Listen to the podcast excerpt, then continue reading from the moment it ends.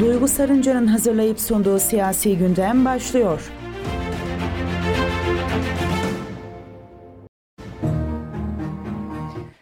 Sevgili Kayser Radar takipçileri ve frekansını 91.8'e ayarlamış Radyo Radar dinleyicileri, izleyicilerimize teşekkür ediyorum. Ee, bugünkü siyasi gündem programımızda CHP İl Başkanı Feyzullah Keskin'le beraberiz. Hoş geldiniz. Hoş bulduk. İyi yayınlar diliyorum. Teşekkür ederim. Nasılsınız? Teşekkürler. Sizler de iyisiniz. İyiyim, teşekkür ederim. Direkt sizi tanıyabilir miyiz diye başlayalım mı? Ee, Feyzullah Keskin, 1966 Sarız Tavlaköyü doğumluyum. İlk orta e, lise öğrenimi Kayseri'de yaptım. Osman Düşüngeli e, İlk Öğretim Okulu'nu e, bitirdikten sonra Feşakmak e, Ortaokulu ve Feşakmak Lisesi mezunuyum. Daha sonrası Uludağ Üniversitesi Necati Bey Eğitim Fakültesi Fizik bölümü mezunu oldum.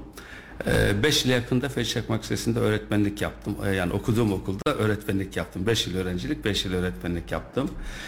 Daha sonra memuriyeti bırakıp ticarete atıldım.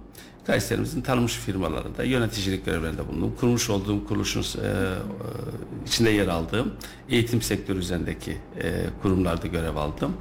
E, 2015 yılında da Cumhuriyet Halk Partisi İl Başkanı, Başkanı olunca da aktif ticarete ara verdim. 2015-2017 arasında da Cumhuriyet Halk Partisi'nde il başkanlığı yaptım. Üç dönem milletvekili adaylığı yaptım. İki, 1998'de e, il yönetim kuruluna seçildim. 2002'ye kadar e, başkan yardımcılığı yaptım. E, uzun süre kurultay delegeliği yaptım. Dediğim gibi en sonunda Cumhuriyet Halk il başkanlığı görevimi 2017'de bıraktıktan sonra aktif ticarete ve siyasetin aktif bölümüne ara vermiştim. Ama tam son yaşanan süreçlerde belki biraz soracak sor, sorabilirsiniz. Tekrar e, Kayseri'deki il başkanlığı görevini e, yürütmem istendi. E, biz de bunu bir görev kabul ettik. Şu anda da Cumhuriyet Halk Partisi il başkanlığı görevini yürütüyorum. Hayırlı olsun diliyorum tekrar. ederim. Siyasete girmeye nasıl karar verdiniz?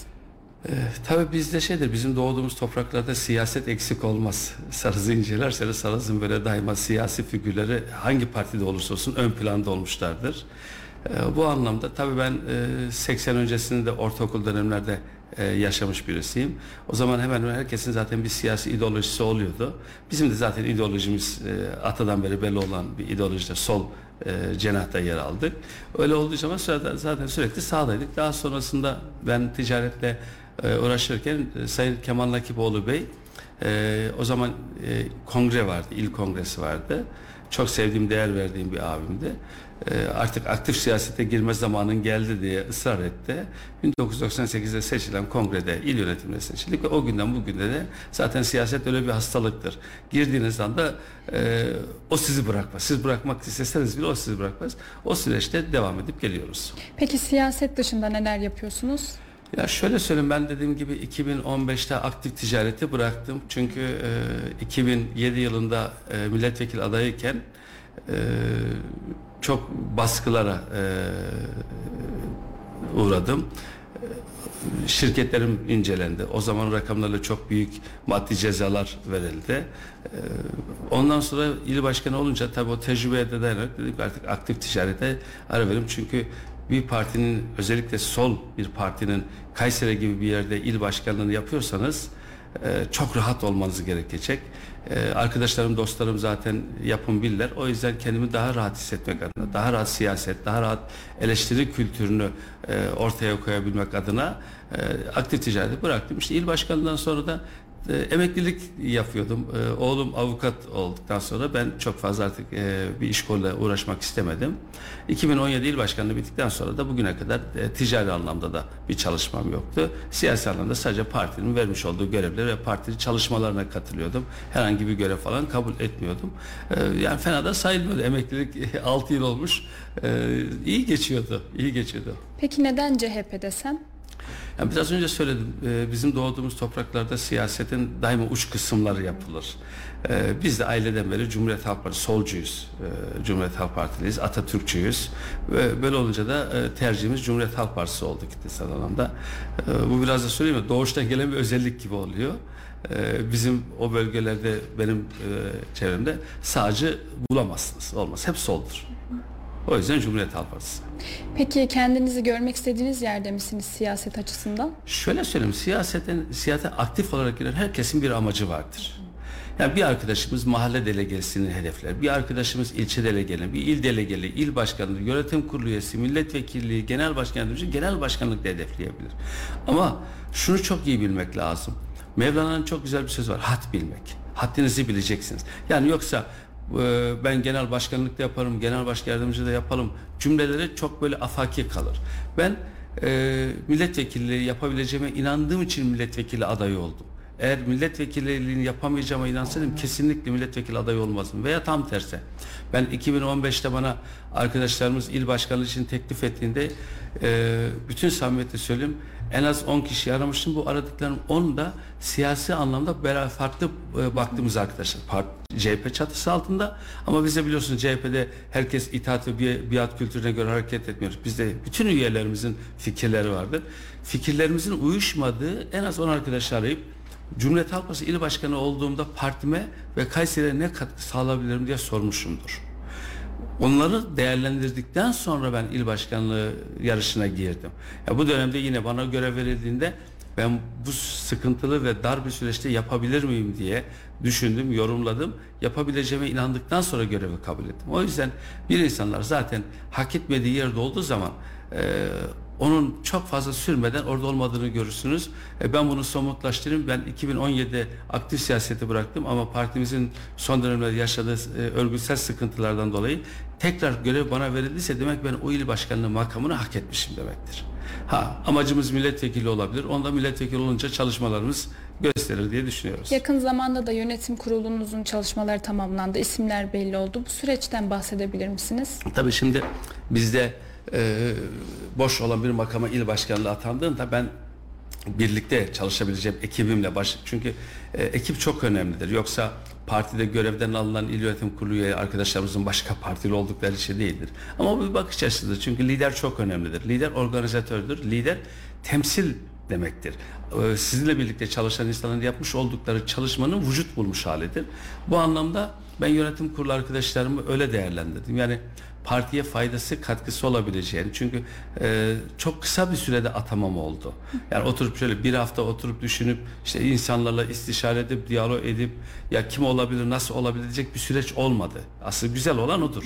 Böyle bir görev verildiğinde zamanınız olduğunda e, en başta ilçe başkanları olmak üzere daha sonra partinin e, değerleri olan, partinin arşivi olan, partinin kültürünü yapan işte il başkanları, eski, eski ilçe başkanları veya aktif siyasette gerçekten öngörüsüne güvendiğiniz insanlarla toplantılar yapıp düşüncelerini alıp ona göre bir yönetim kurulu listesi oluşturmak çok mantıklı. Ama e, inanın bir günde iki günde liste oluşturmak zorunda kaldım. Çünkü süreç ilerliyordu.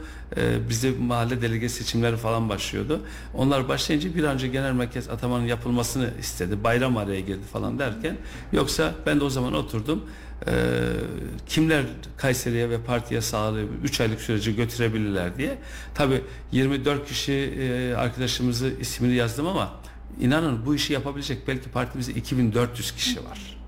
Ama kısa bir sürede ancak e, bu şekilde bir değerlendirin. Belki biraz sonra isimlere girersek de ne gerekçeyle o arkadaşlarımı da yanımda olmalarını istediğimde ifade ederim. Edebilirsiniz. Yani örneğin bakın ben il yönetim kurumunda e, 7 tane avukat arkadaşım var. Hı hı. Neden avukatlardan tercih ettim? Aslında 10 yapmaya çalışıyordum. Baroya rakip olacaktım ama baro yönetim kurulu 10 kişi. Ben e, özellikle avukat çünkü önümüzde bir yerel seçimler var. Evet. Benim öncelik amacım şu. Bizdeki yapılacak olan ilçe kongreleri ve il kongreleri değil. Mutlaka ilçe e, başkanlıklarına partili olan bir arkadaşımız oturacak. Ali Bey oturmayacak da Hasan Bey oturacak. Hasan Bey oturmayacak da Ayşe Hanım oturacak. O önemli değil.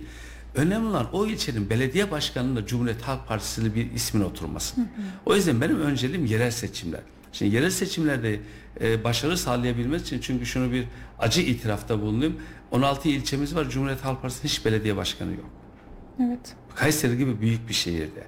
Kayseri Kayseri gibi düşünmemek lazım. Ben her zaman söylüyorum. Kayseri Orta Anadolu merkezine koyduğunuz zaman buradaki çalışmaların Sivas'a, Yozgat'a, Maraş'a, Niğde'ye, e, Yozgat ifade buralara da etkiliyor. Nevşehir buralara da etkiliyor. O yüzden Kayseri'nin bir pilot bölge olduğunu düşünerek Kayseri'deki yerel anlamda da yerel yönetimle anlamda da güçlü olduğumuzu göstermemiz lazım. Ama elinizde olmayan belediye başkanlıklarıyla gösteremezsiniz. O yüzden amacım benim merkez ilçeler dahil olmak üzere olabildiği kadar fazla belediye başkanlıklarını kazanıp sosyal demokratların belediye başkanlığını çevre ilçelere ve çevre illere göstermek. Bu anlamda önemli avukat arkadaşlarımdan şunu rica ediyorum. Her birisi gerçekten kendini ispatlamış arkadaşlarımız e, görev dağılımı yapacaklar. İşte Melik Gazi Belediyesi ile Koca Sinan, Talas, Büyükşehir'le bunlar yetmeyecek.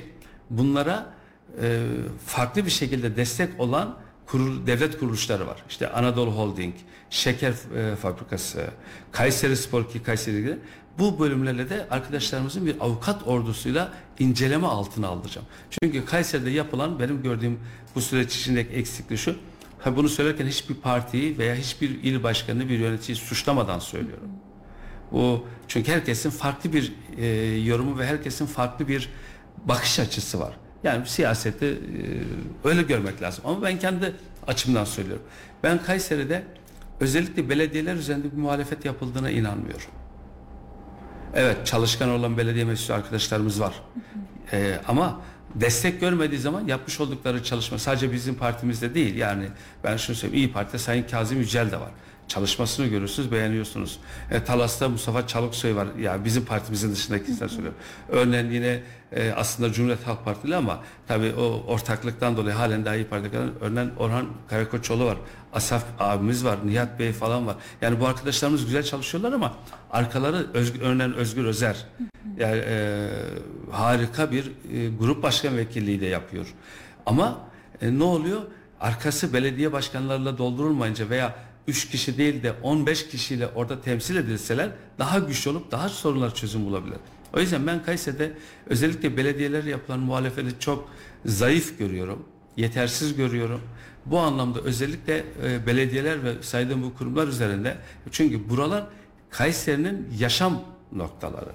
O yüzden örneğin 7 tane bunlar içinde Sayın e, Emre Ayan, Savaş Özsoy Bey, Mustafa Demir, Devrim Demirtaş, İbrahim Kaan, e, Niyazi Ünalmış, e, Umut Yılmaz, Neşe Sargan bu arkadaşlarımız var avukatlar. Daha sonrası örneğin veteriner arkadaşlarımız var. E, Mikail Sert Bey, Tansel Budak Bey. Niye? Çünkü yerel anlamda da çalışacağız. Köylüyle iç içe olan onlar, diyalogların dertlerini bilen geçiyor. Örneğin şehir planlamacısı arkadaşımız var. Murat Suzi Ünalan Bey. Çünkü amacımız bizim e, belediyeler olunca ne yapacaksınız? Belediyelerle de ilgili e, proje üreteceksiniz. Sadece eleştirmek değil.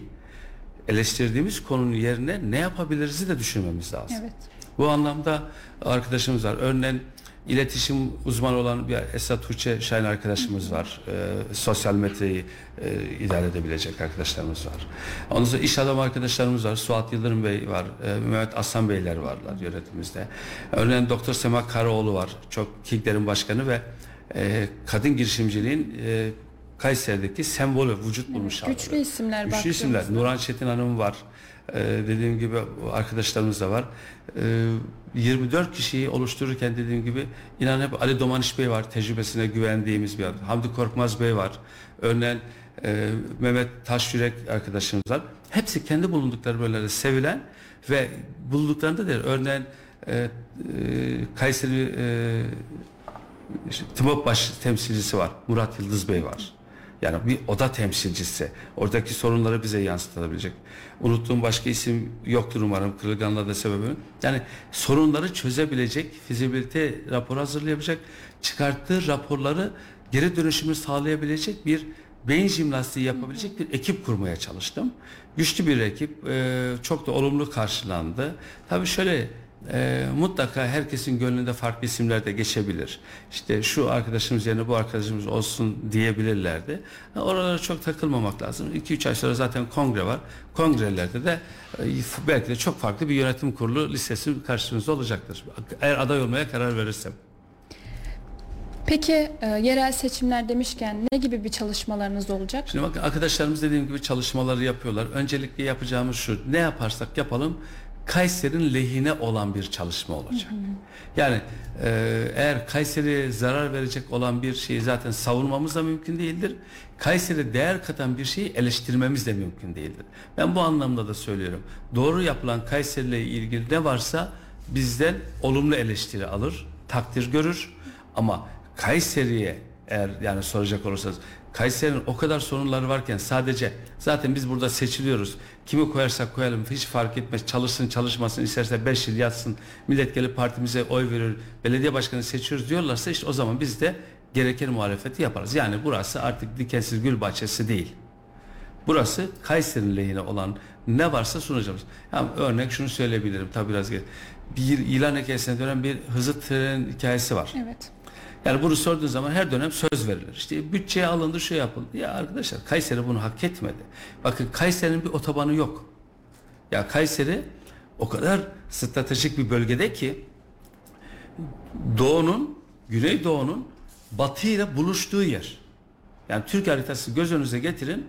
Kayseri bir dağıtım merkezi gibi düşündüğünüzde ilk elinizi koyacağınız yerlerden bir yer Kayseri'dir. Şimdi Kayseri'de Cumhurbaşkanımız çıktı.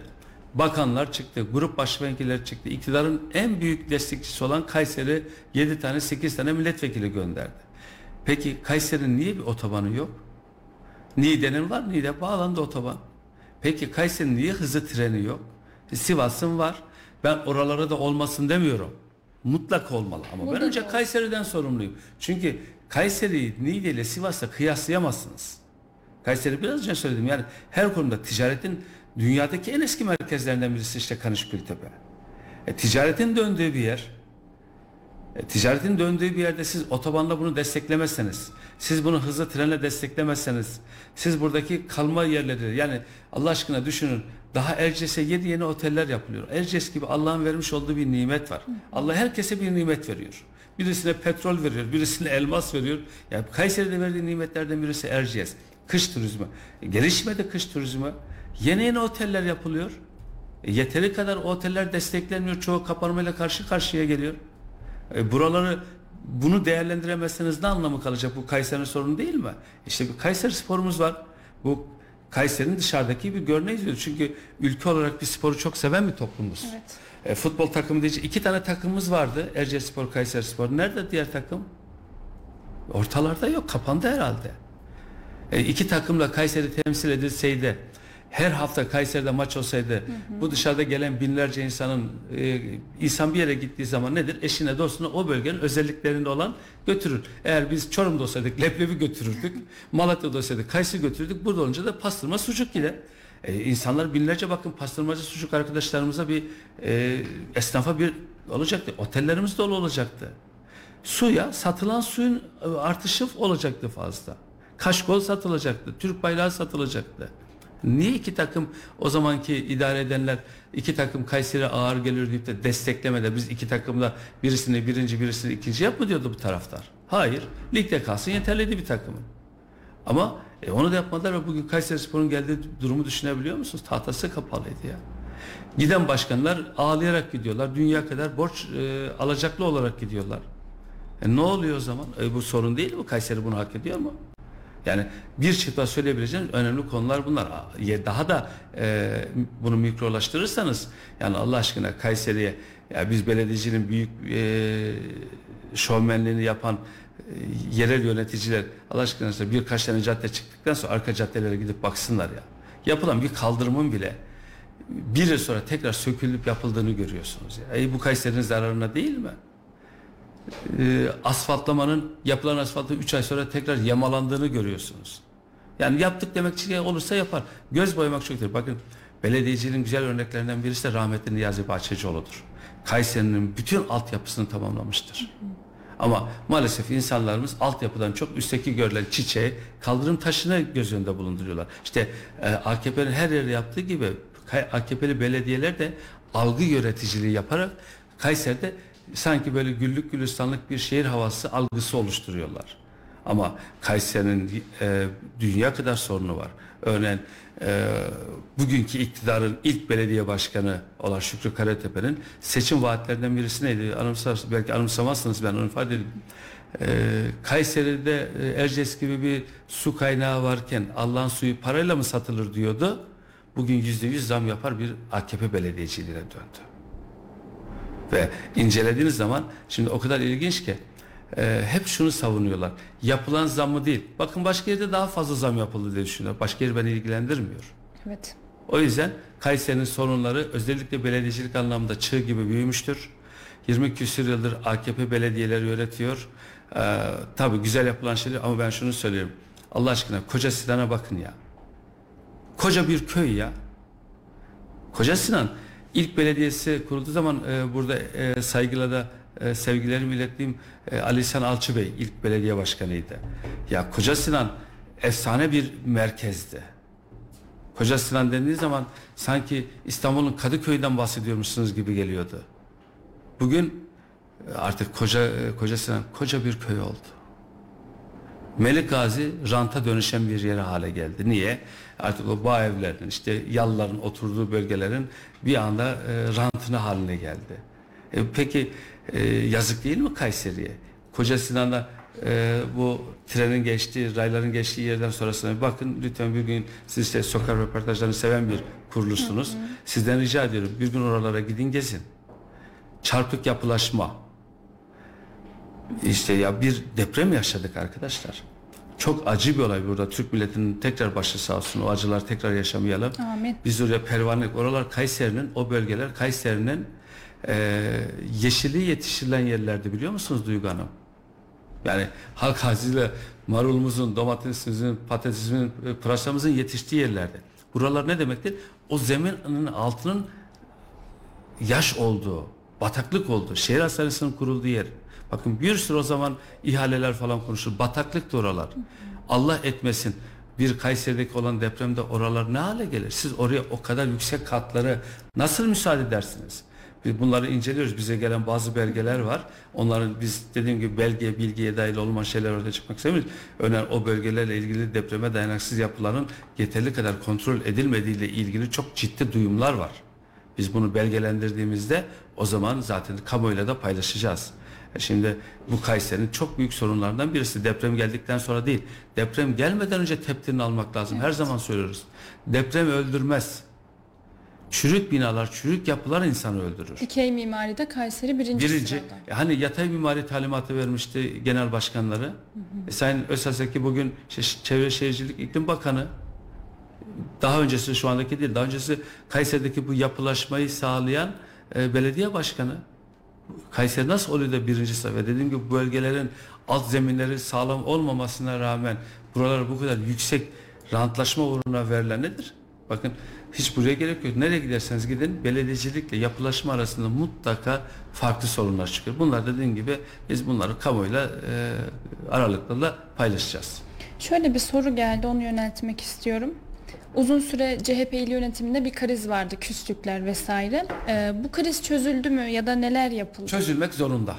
Şimdi bizim Cumhuriyet Halk Partimizde biraz önce ifade ettiğim gibi e, itaat ve biat kültürü yoktur. Genel başkanı bu e, disiplinsizlik, hiyerarşi bozukluğu anlamına gelmesin. Çıkar bizde örneğin danışma kurulları vardır. İlçe danışma e, tüzük gereği zorunludur. İki ayda bir yapılmalıdır. Diyelim ki e, parti içi mesela orada çıkar arkadaşlarımız, üyemiz bir il başkanlığı yapmış ol eğer varsa yapmış olduğu yanlışlıklar, eksiklikler sadece yanlışlık anlamı. Orada e, nezaket sınırları içinde eleştirisini üst seviyelerde yapabilir. Bu bizde böyledir. Ama son dönemlerde biraz ben de işte uzak kaldığım için çok işinde değilim. Biraz kişiselleştirme ve bir kamplaşma boyutu ortaya çıkmış. Çok üzülerek söylüyorum. Tabii istediğim gibi bana bu görev tebliğ edilirken bu sorunları çözebilecek kapasitede gördükleri için veriyorum. Ama tabii şöyle bir şey yok. Yüzde yüz üç ay gibi sürede kimseyi memnun edip örneğin ben diyorum ya e, 24 kişilik çok kısa süre bir yönetim kurulu listesi hazırlarken bile bir sürü arkadaşımız bana darıldılar. Gönül koydular. Çok sevdiğim, birlikte hareket ettiğimiz arkadaşlar da var içinde. Bazıları niye yönetimde yokum diye ki bunlar aslında güzel şeyler. E bazıları işte keşke o süre içinde bir aransaydık. Bazıları ya ben de birkaç isim önerseydim gibi söylüyor. E tabi yüzde yüz memnuniyetlik yok. Ben partimin lehine olan ki yönetim kurulu listemde öyle. İnanın yönetim kurulu listemde e, beni eleştirecek o kadar çok insan var ki daha öncesinden de eleştirenler vardır. Bunlar doğal. Ben bunlarla hiçbir zaman takılmıyorum. E, bir sorun vardı. Sorun olmasa herhalde ben çıkıp şimdi e, burada hiçbir sorun yoktu. E, keyfine atamadılar beni veya keyfine yönetim kurulu aman e, alınmadı. Kayseri'de bir uzun süredir bir e, sıkıntımız vardı. İlçe örgütlerle il arasında, bazı ilçelerin kendi arasında. E, Onu çözmek adına görevlendirildim. Bütün çalışmalarımı zaten parti içindeki çalışmalarımı ona göre yapıyorum. İnsanları yan yana getiriyorum. Bunu da bir nebze başardık şöyle söyleyeyim işte bir hafta on gün oldu geldim inanın e, hatta siz anımsarsanız da bir iki hafta öncesinden de program yapalım dediğinizde sizden Evet. özürlerimi e, istemiştim. Çünkü inanın partiden ayrılamıyordum. Gelen giden bütün arkadaşları partiye sahiplendiğini gördükçe daha zevkli orada kalıyordu. Bu bir itiraf olsun. O yüzden e, bunu bir nebze e, herhalde karakterimiz, kişiliğimiz ve ismimizle sağlamış olduk. Ya bundan sonraki de e, icraatlarımızda, uygulamalarımızda o, e, onu çözeceğiz. İnşallah diyelim. Çözmek zorunda çünkü bu ülkenin Cumhuriyet Halk Partisi'ne muhalefette de iktidarda da ihtiyacı var. Evet. Şimdi Kayseri'nin sorunlarından bahsetmiştik. İktidar partisi mensupları trafik problemi olduğunu söylüyorlar. Sizce de öyle mi? Kayseri'de bir trafik problemi var mı? Var tabi. Yani bunun en güzel örneği akşam 5 gibi Kartal Bulvarı'nın oraya gidin. Alt geçitlerin oraya gidin. Bakın alt geçitler çoğu o kadar düzensiz yapılmış ki. Sırf yapılmak için yapılanlar var. Üst geçitler o kadar bazen amacında dışarı yapılmış ki daha az maliyetle yapmak. Şimdi diyorum ya eğer yapmak için yapıyorsanız hani diyor ya siz yapın biz kuralını kaydesini sonra arkasından getiririz diyorlar ya bol bol. Eğer bi- biraz önce bir şey söyledim. Bir e, olgunun fizibilite çalışmasını yapmazsanız onun geri dönüşümünü almazsanız bunu bir bilimsel akılla yorumlayamazsanız yaptığınız her şey bir süre sonra elinize patlar. Bir süre sonra elinize patlar. Ama Kayseri'de bakın işte tramvay bir örnek. E, tramvayın şimdi bunlar nedir? Toplumsal, e, kitlesel e, ulaşım araçları değil mi? E, kitlesel araçların gitmesi gereken yerler vardır. Örneğin bir tanesi işte ulaşımın olduğu otogarlardır. Ya daha yeri yere tramvaylar yapılıyor. Şimdi bunu başta siz düşünmeden ya oraya hastaneye gitmeden önce şehir hastanesine tramvay daha yeni gidecek. E, bunun planlaması vardır. Oraya şehir hastanesine yapılacağı herhalde bir yıl öncesinden belli değildi. Beş yıl, on yıl öncesinden o lazım planı belirse siz ona göre ulaşımı sağlayacaksınız. E böyle olunca da giriyor. Yani bakın o kadar sinyalizasyonda sıkıntılar var. Zaten bir kargaşada bir de tramvay yolunun gittiği yerlere bakın. Örneğin Sivas Caddesi'nin darmadağın etti tramvay yolu. Ne yapabilirdiniz? Orada 3-4 kilometreyi bazı bölgelerde alttan geçirebilirdiniz. Trafiği rahatlatmak adına çünkü Kayseri gittikçe büyüyen bir şehir. Trafik araçlarının yoğunlaştığı bir şehir. Artık eskiden arabalar lüksken şu anda ihtiyaç olmaya başladı. Evet. Şimdi bakın Kayseri'nin e, gelmiş geçmiş Çalık döneminde, Niyazi Bahçecioğlu dönemi öncesinde olmak üzere Kavuncu döneminde hep efsane belediye başkanlarıdır. Niye? Örneğin Kayseri'nin yapısı, altyapısı oluştururken yanılmıyorsam e, şu anda e, ya Fransız ya Alman bir mimar ve şehir planlamacısı yapıyor. Hatta Sivas Caddesi e, genişletildiğinde çünkü araba maraba yok o yıllarda böyle tek tük sesi geçiyor. Ya bu kadar cadde mi olur diye eleştiriliyor. Ama adam 50 yıl sonrasını 100, yıl- 100 yıl sonrasını hesaplayarak gidiyor. Eğer siz yaptığınız işlerde 3, 5, 10 yıl günü kurtarmak adına yapıyorsanız inanın o elinize patlar. Dediğim gibi Kayseri'de yapılan büyük bütün projelere bakın. Hepsi artık böyle e, faciaya dönüşmüş şekilde. O yüzden Kayseri'nin trafik sorunu da çok büyük. E, alternatif yolları e, açmak güzel ama o alternatif açtığınız alternatif gerçekten rahatlatacak ve yoğunluğu alabilecek yollar olacak. Ama dediğim gibi e, işte eş dost görsün gibisinde olduğu zaman bir yıl sonra o yaptıkları yollarında bir anlamı kalmayacak. Kısa bir ara verebilir miyiz? Nasıl isterseniz. Teşekkürler. Rica ederim.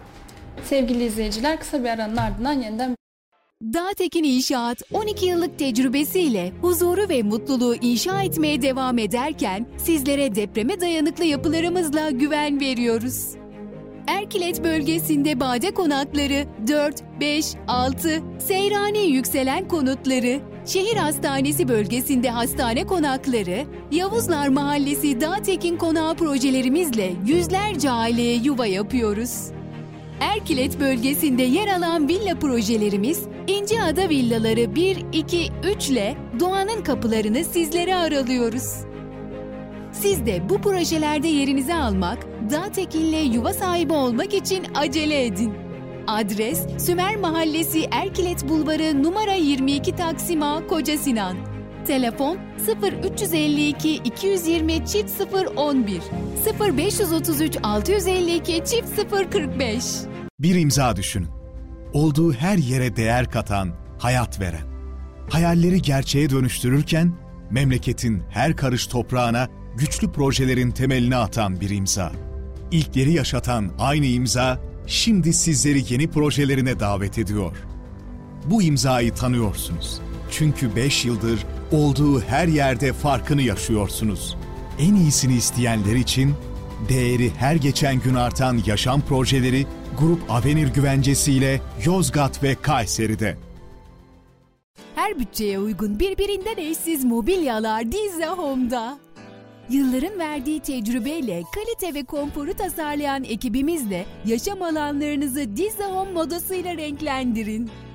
Konforundan vazgeçemeyeceğiniz ürünlerimizi görmeniz için sizleri mağazalarımıza bekliyoruz. Merkez Şube Sanayi Mahallesi 6008 Cadde numara 29 Koca Sinan. 0352 336 35 89 Serkent Şube Fatih Mahallesi Kadir Has Bulvarı numara 143 Melik Gazi. 0352 513 39 89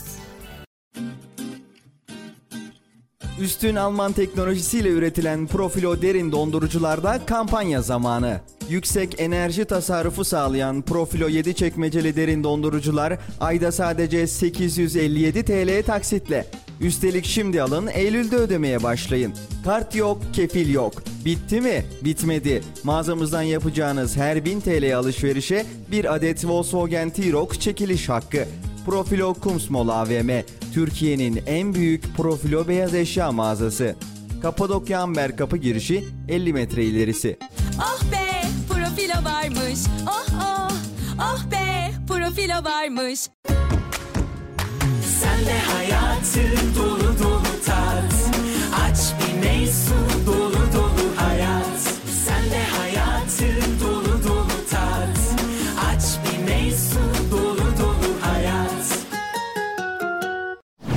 Tekden Hastaneleri bilgilendiriyor.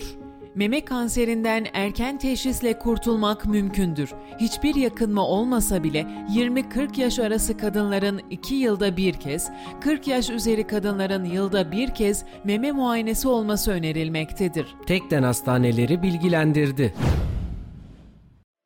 Reklamları dinlediniz. Duygu Sarıncar'ın hazırlayıp sunduğu siyasi gündem devam ediyor.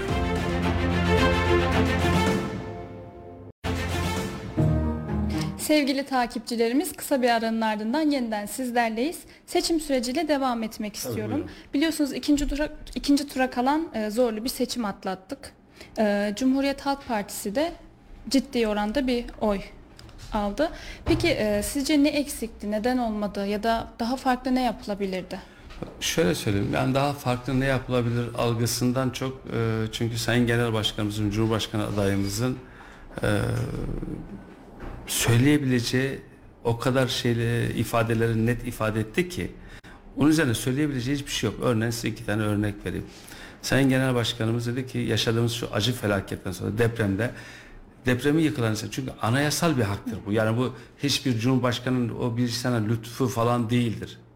Kendi babasının çiftliğinden veya kasasından değil, devletin kasasından. Anayasal bir haktır. Anayasada da var bu. E, Sayın Genel Başkanımız da e, o anayasal hakka dayanan olarak dedi ki depremde evi zarar görmüş, yıkılmış olan vatandaşlarımızın evlerine ücretsiz teslim edeceğiz dedi. Şimdi bu cümleleri daha açık nasıl ifade edebilirsiniz Duygu Hanım? Çok net değil mi? Evi yıkılan insanlara evleri yapılacak, para alınmadan teslim edecek. Evet. Rakip olan Recep Tayyip Erdoğan ne dedi? Evlerinizi yapacağım, iki yıl sonra faiziyle alacağım dedi. Yani kandırmaca falan yok. Herkes yapacağını söyledi. Sayın Genel Başkanımız ne dedi? Emeklilere dedi ki o da Sayın Genel Başkanımızın sayesinde olan bir şey. İkramiyeler e, anımsarsanız ikramiyeleri Sayın Genel Başkanımız ifade ettikten sonra e, kondu. Hat geçti. Ben dedi o zamanki şeysiyle asgari ücret şeklinde vereceğim dedi. Ya o zaman asgari ücret 7500 lira falan da herhalde. O civarda vereceğim dedi. Hatta Kurban Bayramı'nda dedi geçmiş olan Şeker Bayramı'nın farkını da e, göz önünde bulundurarak 15 bin TL vereceğim dedi. Şimdi açık ve net. Yani de, anlatamadığı ne? Bunlar halk ilgilen. Diğer konuların hepsinde de bu kadar net söyledi. Tabii ben bu arada e, şunu da ifade edeyim. Genel başkanımız ne dediyse zaten yapılıyor. Örneğin memurlara bugünkü verilen 22 bin lirayı genel başkanımız dile getirdi. Genel başkanımızın her söylediğiniz zaten yapılmaya başlanıyor ve giriyor. E, bunları ifade ettik ama e, aslında çok sosyolojik olarak incelenmesi gereken bir durum. Bu kadar ekonomik krizin olduğu bir yerde ama AKP'nin en iyi yaptığı şey bir algı oluşturarak sanki ülkenin şu anda bir beka sorunu varmış algısı oluşturuyor. Çünkü Türk toplumunun önceliği vardır. Vatanının sınırlarını namuslu olarak görür. Ezanın susmasına, bayrağın inmesine müsaade etmez. Bu önceliklerdir. Şimdi o kadar e, bir algı oluşturdular ki sanki ülkenin bekası sıkıntı içindeymiş gibi bir algı oluşunca bu sefer insanlarımızın bir kısmı bu sözlerine inanarak çünkü tuttukları parti, oy verdikleri parti e, bunun gerçek olduğu algısı beyinlerine girince bu sefer ekonomik koşullardan çok bu sefer ülke sorunu gibisinden algı e, sonucunda e, yönelmesi oldu. Yoksa ben o kadar e, umutluydum ki %55'ten aşağı Sayın Kılıçdaroğlu almaz diye bekliyordum. Ama algıyı çok farklı yönlendirici. İşte anımsarsanız altılı masa değil yedili masa. Altında şu var üstünde bu var ki açık açık ifade etmemiz lazım. Biz Cumhuriyet Halk Partisi olarak her zaman söylüyoruz. Terörün Allah belasını versin. Kim bu ülkenin parçalanmasına müsaade ediyorsa Allah onun da belasını versin. Ama e, yani yerel bir anlamda Kayserilerin bizim Kayserilerin güzel bir cümlesi var diyor ki yalanı esah gibi söylüyorlar diyor ya. İşte yalanı esah gibi söylediler. Maalesef belli bir kitlede o hassasiyetleri kaşıdılar ama bu kaşımanın e, sıkıntı yaratacağını da farkında değiller. Peki Sayın Akşener'in altılı masadan ayrılması bu süreçte nasıl bir etki etti? Tabii o anda o süreç olmasaydı daha hoş olurdu. E, çünkü e, oturup bir ortak mutabakat metni hazırlanmış. Binlerce madde. Yani sadece Cumhuriyet Halk Partisi'nin bakın Sayın Genel Başkanımız o kadar nezaketli, kibar bir insan ki oy oranı çok çok düşük olan bir partiyle oy oranı 25 olan Cumhuriyet Halk Partisi'nin masada eşit tuttu. Bakın eleştir evet eleştirdiğimiz noktalar olabilir. Ama bütün ne yaptıysa ülkenin geleceği için yaptı. Bir proje e, oluşturdu. O proje tutmadı. Yani tutmamasının gerekçesi söylüyorum yaptıklarının yanlış olduğu için değil.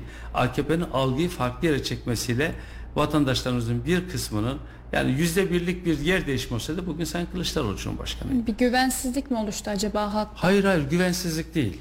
Ee, korku oluştu. Hı hı. Bence öyle. Bence bir korku oluştu. Yani güvensizlik derken Sayın Kılıçdaroğlu şirketi Türkiye yönetmeyecek ki. Türkiye Cumhuriyeti'nin hazinesi var. Hazinesi yönetecek. Oradaki paralar harcanacak. Ve Türkiye'de de bir vergi cennetidir yani o anlamda girer. Ve en güzeli şuydu. Örneğin faizde para değil yatırımcı gelecekti. Genel Başkan işte İngiltere'ye gidişler, Amerika'ya gidişler, Almanya'ya gidişlerinde bununla ilgili çalışmalar yaptı. Ama onlarla ilgili ne kadar acıdır ki örneğin e, Atatürk Havalimanı'nın bir kısmını bilgi teknolojileri ilgili Amerika'da Türk kökenli olan e, bir gruba verecekti. Neler söylediler? CIA ile işbirliği yapıyor, şunu yapıyor. Hı hı. Bugün ne oldu? Siz Merkez Bankası'nın başkanına Türk kökenli Amerikan vatandaşını getirdiniz koydunuz. ne oldu yani? O yüzden e, güvensizlikten çok geç. Sayın Genel Başkan şöyle söyleyeyim eğer zerre kadar bir eksiği hatası olsaydı e, Adalet ve Kalkınma Partisi bütün yedi sülalesini inceledi. Tek bir şey bulamadılar. E, bu kadar dürüst bir siyasetçiyi Avrupa'da bile bulamazsınız. Peki e, genç siyasetçiler hakkındaki düşünceniz nedir? Sizce eski yüzler mi devam etmeli siyasette tecrübe açısından? Yeni yüzler mi olmalı? Bunu sadece bir e, şey, siyasi parti olarak düşünmeyelim. Lütfen. Şirket olarak da düşünebiliriz. Kuruluş olarak da. Mutlaka tabii yaşın ilerlemesiyle insanların vücudunun mutlaka eskisi kadar rantabil olmayacağı bir kesindir. Ama insanın beyni çok farklı bir şeydir. Bakın insan beyninin gelişmesi diğer vücut gelişmelerine göre daha farklıdır. Bir insanı görürsünüz 90 yaşında artık yürüyemiyor. Yani el kol ve kaslarının yeterli olmadığı, vücudun yeter ama sizde öyle bir e, ortaya bilimsel bir test koyabilir ki beynine hayran kalırsınız. Evet. Şimdi o yüzden beyni yaşına bakmadan değerlendirmek lazım. Mutlaka genç arkadaşların ön plana çıkması lazım. Niye? Bakış açıları farklı. Hı. Yani ben lisede okurken bilgisayar denen bir şey yoktu. Biz üniversitede bilgisayar gördük, tuşuna basamazdık. Sıraya girerdik. Hoca başımızda basarken yazardık. Şimdi bir sonra telefonlar e şimdi cep telefonla dünyaya girebiliyorsunuz. Evet. Bu gençlere biz tutup da bilgisayar şöyle demeyelim. Mutlaka zamanın ruhunu yakalamak lazım. Zamanın ruhunu yakaladığınız zaman tecrübeyi gençlikle birleştirdiğinizde başarılı gelir. Bunun bir oranı yoktur. Örneğin bir tane yaşlı 10 tane gençle harika bir çalışma yapabilir. 10 tane yaşlı bir gençle de harika çalışma yapabilir. Mutlaka gençleşmeli, fikir açılması. Örneğin bizim Erkin Taşlı kardeşimiz de yönetimde ki o da basın yayın mezunu. Ona da ifade edebildim. Sizi anlayamayabiliriz. Siz de bizi anlamayabilirsiniz. Gerçi onda artık gençliği de kalmıyor gençliğe geçiyor da. O, ama önemli olan şudur. Bakış açınızı o niye böyle bakıyor veya biz niye bakıyoruz dediğim sürece kargaşa çıkar. Önemli olan bir potada onu yoğurabilmektir.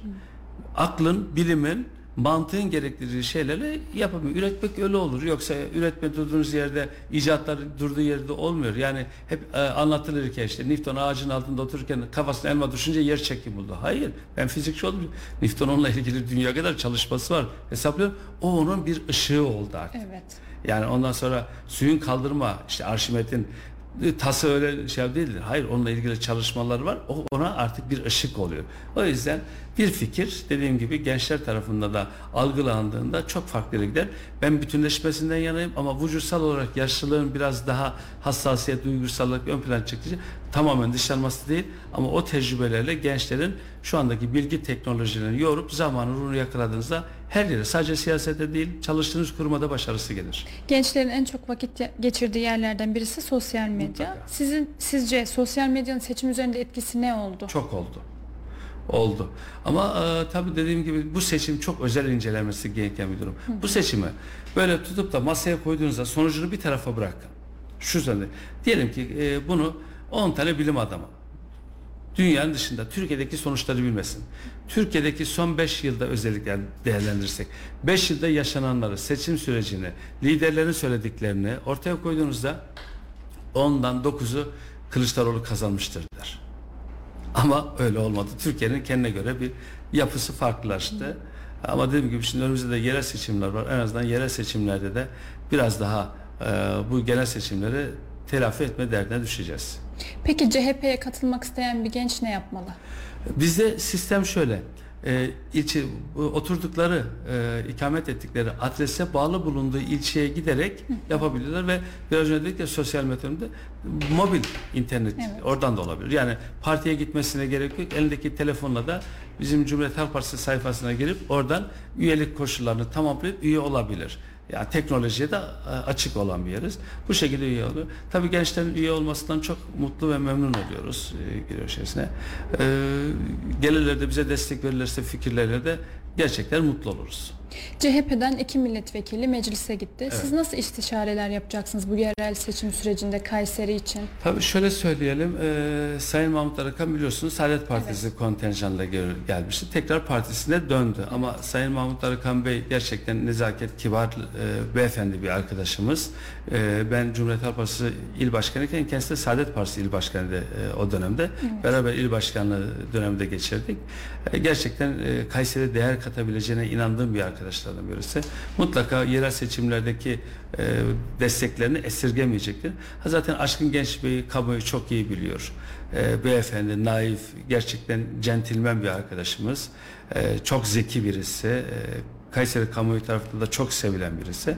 Onunla e, birlikte çok güzel çalışmalar yapacağız. E, bu anlamda onların bize katkıları çok fazla olacak. Şimdi zaten e, meclise tatile girdi. O yüzden zamanların çoğunu da Kayseri'de harcayacaklar. Daha çok istişare edeceğiz. Biz de dediğim gibi üyesinden milletvekiline kadar il başkanı, ilçe başkanı, örgütler hep birlikte e, seçimlere çalışacağız. Genel olarak sosyal medya hesabına baktığımızda zamlara eleştirisi var bu dönem içerisinde. Biz de sokak röportajlarında işte sığınmacılar, ekonomi, işsizlikle ilgili problemlerle karşılaşıyoruz. Yani vatandaşlar bunu dile getiriyor. Size sahada neyi dile getiriyorlar? En büyük şey ekonomi. Şimdi zaten şöyle söyleyeyim Duygu Hanım. Aç bir insanın ideolojisi olmaz. Bu bir insani zorunluluktur. İnsanlığın mağara döneminden itibaren tutup alıp geldiğinize dikkat edin. Hep ne vardır? E, Mağara dönemi için avcılık gösterir. Yani oturup da e, işte şurada mü- müzik resitali yapalım veya işte bir resim yapalım. Yok. Daima dikkat edin karnını doyurmaya ve korunmaya ihtiyaç duymuştur. Bu anlamda demiştir. Bu yüzyıllar boyunca devam ediyor. İnsan teknoloji ne kadar gelişirse gelişsin, zaman ne kadar e, medeniyetleşirse medeniyetleşirse herkesin derdi ihtiyaçları öncelikle midesidir. Evet. Eğer birisi evine tenceresini mutfakta ısıtıya dolduramıyorsa, e, aşçı ortaya koyamıyorsa erkek içinde kadın içinde bir utanç kaynağı hale geliyor. Çünkü çocuklarına karşı bir sorumlulukları var. O yüzden şu andaki en büyük sıkıntı ekonomi. Zamlar. Yani düşünebiliyor musunuz? E, Benzine 4 lira, 5 lira, 6 lira zam geldi. Bir sabah uyandıkça. ÖTV'ye zam evet. geldi. Yani arabaya binmeyin diyor. E, ödediğimiz motorlu taşıtlar vergisini bir daha alacağım diyor. Ya bunların hepsi zam. Yani Maliye Bakanı bunları yapacaksa bunları mali işletme okuyan ki ben ikinci üniversitemde işletme. Ya bu- bunu işletme okuyan herhangi birisi işletmeye de gerek yok ya. 3-5 yıl bakkalcı çalıştıran veya e, herhangi küçük bir dükkan çalıştıran bir esnaf da yapar bunu. Zam çok basit. Halktan al, ver zammı. Her şeye zam getir. Böyle bir e, Maliye Bakanlığı, bir Hazine Bakanlığı yapılamaz ki. Siz orada bu vatandaşın sırtına yük binmeden çözüm getirmeniz lazım. Ya hani seçimden önce işte doğal gazlarımız bulunuyordu, petrollerimiz bulunuyordu, havada bilmem ne uçaklarımız uçuyordu. Neredeler onlar şimdi? Ne oldu seçim bitince hepsi bitti mi? Angarlara mı çekildi? Ne oldu? E İşte insanları kandırmaktan başka bir şey yapılmıyor. E şimdi böyle olunca da e bunun sonucu ama biz Sayın Genel Başkan bunu ifade etmişti. Bakın bu hükümetin yapabileceği en iyi şey geldiğinde zam furyasını başlatmak demişti. Çünkü üretemezseniz ya bu ülkenin e, kurumları kalmadı Duygu Hanım ya. Cumhuriyetin kazanımı olan kurumlar şeyde hepsi satıldı. Satılacak bir şey kalmadı. Birkaç tane Türk Hava Yolları işte e, TÜPRAŞ buna benzer yerler kaldı. E, şimdi sizde bunlar olmayınca fiyatı da kontrol edemezsiniz. Benzine bakın ya. Dövize bakın. Ya ben size e, tufan hikayesi anlatmayayım ama benzin böyle giderse yıl başında 50 lirayı geçer. Belki de seneye yine e, çok iyi yanımsıyorum. Telefonlara özel tüketim vergisi geldiği zaman ilk geldiğinde yine depremde bir sefere mahsus diye geldi. Deprem yine o Ağustos depremiyle ilgili geldiydi. Kalıcı oldu. Bakın bu MTV'leri göreceksiniz birkaç yıl tekrar kalıcı olacak. Zamlar daha da artacak. E zaten verdiklerini eskiden bir deyim vardır. Kaşıkla verdiğini kepçeyle alıyorlar diyor da artık ya kepçeyle kepçeyle alsalar da razı olacağız. Kazanımızı alıp götürüyorlar. Kazan kalmıyor. Kaşığı daldıracağımız kaz, e, kazan ki kalmadı. İnşallah düzelir diyoruz. Ya mutlaka inşallah tabii temelimiz düzeceğiz ama ben hep dikkat edersin e, işin içine bilimi, aklı koyuyorum. Yani Allah insana niye akıl verdi? Allah insana akıl verdi derken sana diyor ki seni sınava çekiyorum diyor. Senin aklı veriyorum diyor. Tercihini sen yap diyor. İyi olan kötü olan sen seçeceksin diyor. Yani mutlaka her şeyi bilen kadir olan Allah'tır. Bu şeyse geçer. Ama sana aklı verecek. Sen olumsuz olan her şeyi yapacaksın. Ondan sonra Allah'ım beni affet diyeceksin. Yapma sana bu aklı vermiş. E şimdi bize bir sandık koyuyoruz. Diyoruz ki bakın işte yerel e, seçimler var. Ya bu belediyeciliği şu arkadaş daha iyi yapabilirse gidip okuyup yorumlayıp ona göre değerlendirmek lazım. Ama böyle giderse düzelmez. Daha da zamlar devam edecek. Ee, şu anda yerel seçimler 7-8 ay var diye olabildiği kadar zamları engellemeye çalışıyorlar. Çünkü bir yerel seçimler var. Buna rağmen durduramıyorlar. Siz asıl tufanı yerel seçimlerden sonra göreceksiniz. Bu cümleler tarihe not olarak düşünüyorum, düşüyorum. Sizden de ricam yerel seçimlerden sonra il başkanı olursam veya vatandaş olur, il başkanı olursam masada ağırlarsınız. Vatandaş olursam da sokakta mikrofon uzatırsınız. De, yerel seçimlerden sonra çok büyük bu gördüğünüz zamlara ra- e, artık e, dua edeceğiniz dönemler gelecek. Peki şöyle Kayseri'ye tekrar döndüğümüzde eksiklerine sizce Evet. ilçelerle ilgili neler söylersiniz? İlçelerimiz kaldı mı ki Allah aşkına? Hangi ilçeden bahsediyorsun? Ben bırakın Sarız'ı ben Koca Sinan'dan bahsediyorum. Koca Sinan büyük bir köy diyorum ya. İlçeler zaten kendine te- hayvancılık yok, tarımcılık yok. Şimdi ilçelerin köycü köyde yaşamın özelliği nedir? Tarım ve hayvancılıktır. Evet. E benim bölgem Sarız. Hayvancılığın yaylaların bol olduğu yerdedir. Şimdi kesecek kurban bulan şey kurban için adaklık için veya işte bir- bulamıyorsunuz. Yok. Bitirildi. E süt fiyatlarına baksanıza ya. Samanı ithal eden bir ülkede hayvancılıktan, tarımcılıktan bahsedilebilir mi ya? Ürettiğinizin maliyeti sattığınızdan daha fazla olan bir yerde tarımcılıktan bahsedebilir misiniz ya? Niye süt inekleri kesiliyor? Kurtarmıyor. Kesilmeye başlanıyor. E şimdi o yüzden ilçelerin başkanı ne gelir var? Birkaç ilçemiz vardı. Örneğin Develi vardı. Develi'de birkaç tane fabrika vardı. Sarayhalı vardı. Bugün Sarayhalı var mı? Yok. E, Keçe fabrikası vardı. Ayakkabı fabrikası vardı Develi'de. Neredeler onlar? Develi köreliyor. Yahya'da maden var da biraz kendini kurtarıyor. Onun haricinde elinizi vicdanınıza götürün. Ya bir Bünyan halısı bile Manchester'da geçiyordu. Türkiye mal olmuştu değil mi? E, Gesi bağları deniliyordu. Erkilet bağları deniyordu değil mi? Bir üzüm vardı. Sadece türkülerde kaldı onlar. Sadece türkülerde kaldı. Nostalji oldular.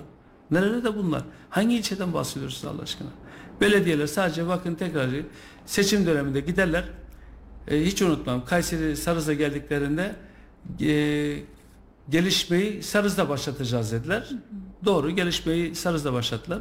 Onların gelişme dediği tamamen bitirmeymiş. Biz şimdi yeni yeni algılıyoruz. İlçeleri bitiriyorlar. Sadece onlar için önemli olan ne biliyor musunuz? Belediye başkanlığında kendi partilerinden birisinin oturması şu kadar belediyemiz var demektir. Bitti.